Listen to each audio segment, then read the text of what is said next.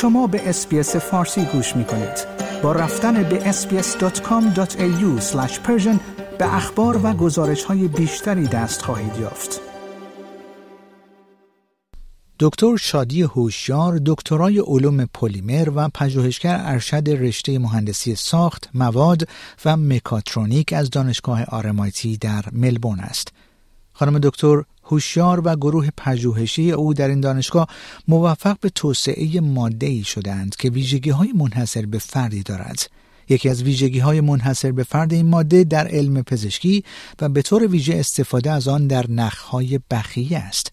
این ماده که از آن در نخهای بخیه استفاده می شود خواص ضد میکروبی جدیدی دارد و در تصویر برداری های پزشکی می درخشد به گونه ای که می تواند جایگزین امیدوار کننده برای ایمپلنت های مش و بخیه های داخلی باشد.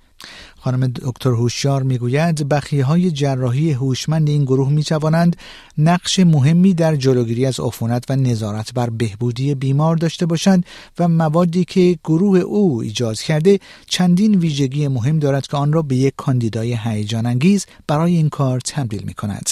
من پیمان جمالی هستم و روز گذشته فرصتی دست داد تا گفتگویی داشته باشم با خانم دکتر شادی هوشیار از دانشگاه آرمایتی که توجه شما را به شنیدن این گفتگو جلب می کنم.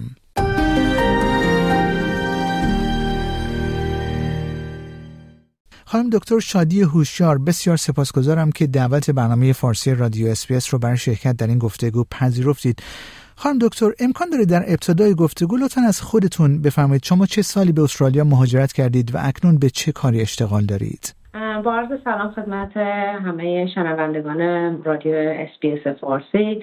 من شادی هوشیار هستم همچنین که شما فرمودین و من در سال 2004 به ملبورن مهاجرت کردم همراه با همسرم. من بورس دانشگاه RMIT رو گرفتم و برای خوندن مقطع دکترا در قسمت applied science و علوم کاربردی. در قسمت پلیمر شروع به تحصیل کردم در دانشگاه RMIT خانم دکتر شما و گروه پژوهشی شما در دانشگاه آرمایتی به تازگی موفق به توسعه بخیه هایی شدید که ویژگی های منحصر به فردی داره. امکان داره در حد امکان به زبان ساده لطفا کمی درباره این دستاورد هم برای ما لطفا توضیح بفرمایید. بله حتما. کاری که ما توی آرماتی انجام دادیم همراه با تیمی که روی این پروژه کار می‌کردن این بود که ما یه موادی رو درست کردیم که این مواد قابلیت دیدن به صورت استفاده از medical imaging یا همون مثلا سی تی اسکن یا MRI بر ما به وجود میاره. این مواد داخل هر ماده دیگه که قرار بگیره مثلا به فرض مثال داخل بخیه قرار بگیره داخل مثلا مش هایی هست که برای فتق یا hernia استفاده میشه یا برای مواد داخل مواد دیگه که داخل بدن قرار می‌گیره. اگه اون مواد داخل این موادی که ما تولید کردیم که خاصیت اینکه زیر X-ray دیده بشه یا MRI دیده بشه داخل اون مواد قرار بگیره. داخل ماده دیگه که گفتم قرار بگیره قابلیت دیدن داره.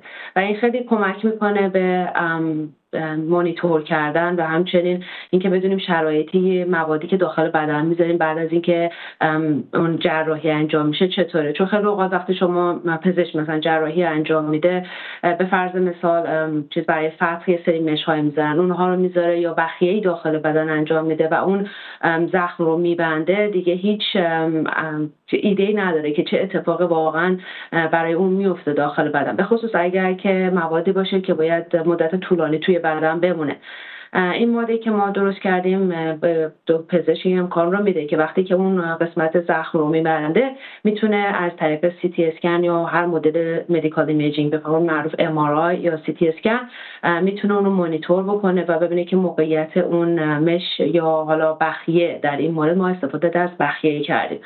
به چه صورتی هست توی بدن؟ آیا حالت عادی داره یا اینکه مثلا عفونت پیدا کرده اینفکشن داره یا اینکه به فرض مثال حرکت کرده داخل بدن؟ چون خیلی از مواد که داخل بدن قرار می‌گیره به دلیل محیط داینامیک که بدن داره شروع به حرکت می‌کنه و این می‌تونه مسئله ساز بشه. پیدا کردن جای اون داخل بدن خیلی سخت میشه.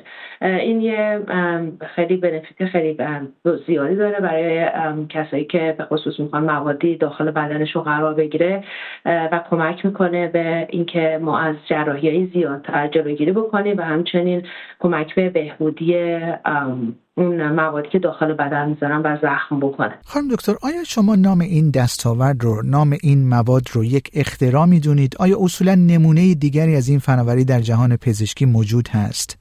این مواد خیلی جدید جدید می‌تونم بتونم بگم که اختراع باشه. یه دستاورد جدیدی هست اما اختراع نمی‌تونه باشه. به خاطر اینکه مواد اصلی که ما استفاده کردیم یود هست یا آیودین و گدمیوم هست که قبلا استفاده میشه تو بدن. اما چیزی که قبلا استفاده می‌شده تو بدن وقتی به بدن تزریق می‌کردن در عرض 72 ساعت از بدن دفع می‌شده و قابلیت موندن توی بدن نداشته. و اگر ما بخوایم زیادتر تزریق کنیم که توی بدن بمونه می‌تونه حالت خطرناک و سمی داشته باشه برای بدن خیلی بد باشه.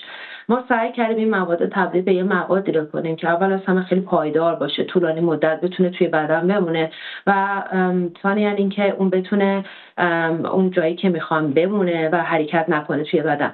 این می‌تونه یه دستاورد جدید باشه. اما تقریبا می‌تونه بگیم ما از علوم قبلی استفاده کردیم و همه رو داخل هم قرار دادیم و همه رو با هم به قول معروف میکس کردیم و combine کردیم و تونستیم یه چیز ماده جدیدی در بیاریم که برای برای چیز قابل استفاده بشه. چون این ماده علاوه بر اینکه قابلیت دیدن مواد رو داخل بدن کمک می‌کنه بهش خاصیت antimicrobial هم داره یعنی ضد عفونت هم داره چون ضد باکتریا. چون شما وقتی که یه ماده رو داخل بدن قرار میده خیلی معمول هست که infection پیدا بکنه و باعث مشکلات بعدی بعد از قرار گرفتن این پلان داخل بدن بشه. و این یه بنفیت خیلی خوبیه ادوانتج خیلی خوبی برای این مواد هست. خانم دکتر این محصول این مواد که شما بهش اشاره فرمودید از منظر تولید و استفاده در فضای پزشکی اکنون از نظر زمانی در کجا قرار داره؟ قسمت پری کلینیکال تقریبا می‌تونیم بگیم الان ما توی انیمال طبعا موش و خرگوش در حال انجام preclinical هستیم. قسمت هستش اینه که ما ببینیم واقعا در طولانی مدت مسمومیت ایجاد می‌کنه یا نه و تا چه مدتی می‌تونه توی بدن بمونه. آزمایشات اولی خیلی خوب نشون داده و تایید کرده اما خب ما نیاز به long term study داریم. معرف حداقل 6 ماه تا یک سال که ببینیم که این موادی که داخل مواد بدن animal قرار می‌گیره آیا واقعا میمونه آیا چیز باعث مسمومیت میشه. effect ی که می‌تونه روی بدن داشته باشه یا سلول ها چطوری هستش؟ آزمایشات اولیه خوب بوده اما در حال حاضر در مقطع preclinical هستیم. و تا زمان استفاده گسترده از این محصول در دنیای پزشکی چقدر فاصله دارید؟ می‌تونم بگم بین 5 تا 10 سال حداقل. دیگه بیشتر نمیشه. چون بعد بعد وارد قسمت آزمایش انسانی بشه و مرحله بعدش رو طی کنه گرچه تمام موادی که ما استفاده کردیم موادی بوده که قبلا توی دنیای پزشکی استفاده می‌شده. برای انسان هم مواد پلیمریش و هم مواد مثل iodine یود یا گرمیون که قبلا استفاده میشه. اما combination ش باید حتما تست بشه. البته پوزش می‌خوام شاید من بعد متوجه شدم ولی به نظرم می‌رسه به شما فرمودید خب مطمئنا یکی از موارد استفاده از این ماده جدید نخ بخیه هست. موارد استفاده دیگرش در پزشکی چگونه هست؟ یکی از هدف های اصلی این پروژه استفاده کردن اون توی مش هستش. یعنی مواد مثل مثل هرنیامش برای هرنیامش مثل فتق مش هست که داخل بدن استفاده می‌کنن سرجیکال مشا. یه مش مهمی که الان توی استرالیا و توی قسمت های مختلف دنیا ممنوع شده استفادهش استفاده ترانسفاجنامش هستش. که اون الان تقریبا از سال 2019 2018 توی تمام یه سری کشورها مثل یوکه مثل استرالیا و سری کشورها ممنوع شده به خاطر عوارضی که برای مریضا ایجاد کرده. و ما از قصد اصلی درست کردن این مواد این بوده که ما بتونیم اونو داخل اون مش قرار بدیم و بتونیم اونو مونیتورش بکنیم. چون وقتی اون مش داخل بدن قرار می‌گیره حرکت می‌کنه. وقتی که حرکت بکنه چون جایی که قرار می‌گیره خیلی متحرک و دینامیک هستش حرکت می‌کنه. و اگر حرکت بکنه باعث ایجاد درد ناراحتی و اسکارتیشو میشه. بعد اگه پزشک بخواد اونو جراح اونو بخواد از بدن در بیاره اصلا نمی‌دونه کجا قرار داره. بنابراین باید جراحی های مختلف انجام بده تا اونو بتونه تیکه تیکه از بدن خارج بکنه که خیلی می‌تونه دردناک باشه و مشکل زا باشه. استفاده نکردن از این مش. ها توی برای خانم خیلی طولانی مدت می‌تونه مسئله ساز باشه و می‌تونه که کمک نکنه به بهبودیشون. و مدت ها بتونن با این مشکل هی باید بسازن به قول معروف با این مشکل. هیچ تریتمنتی وجود نداره. ما میگم ما سعی کردیم یک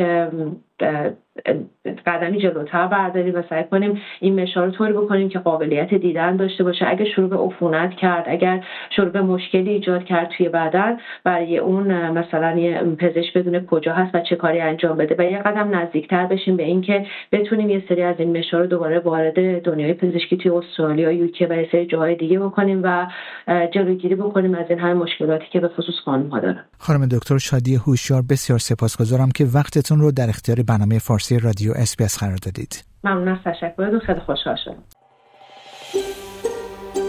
آیا می خواهید به مطالب بیشتری مانند این گزارش گوش کنید؟ به ما از طریق اپل پادکست، گوگل پادکست، سپوتیفای یا هر جای دیگری که پادکست های خود را از آن می گیرید گوش کنید.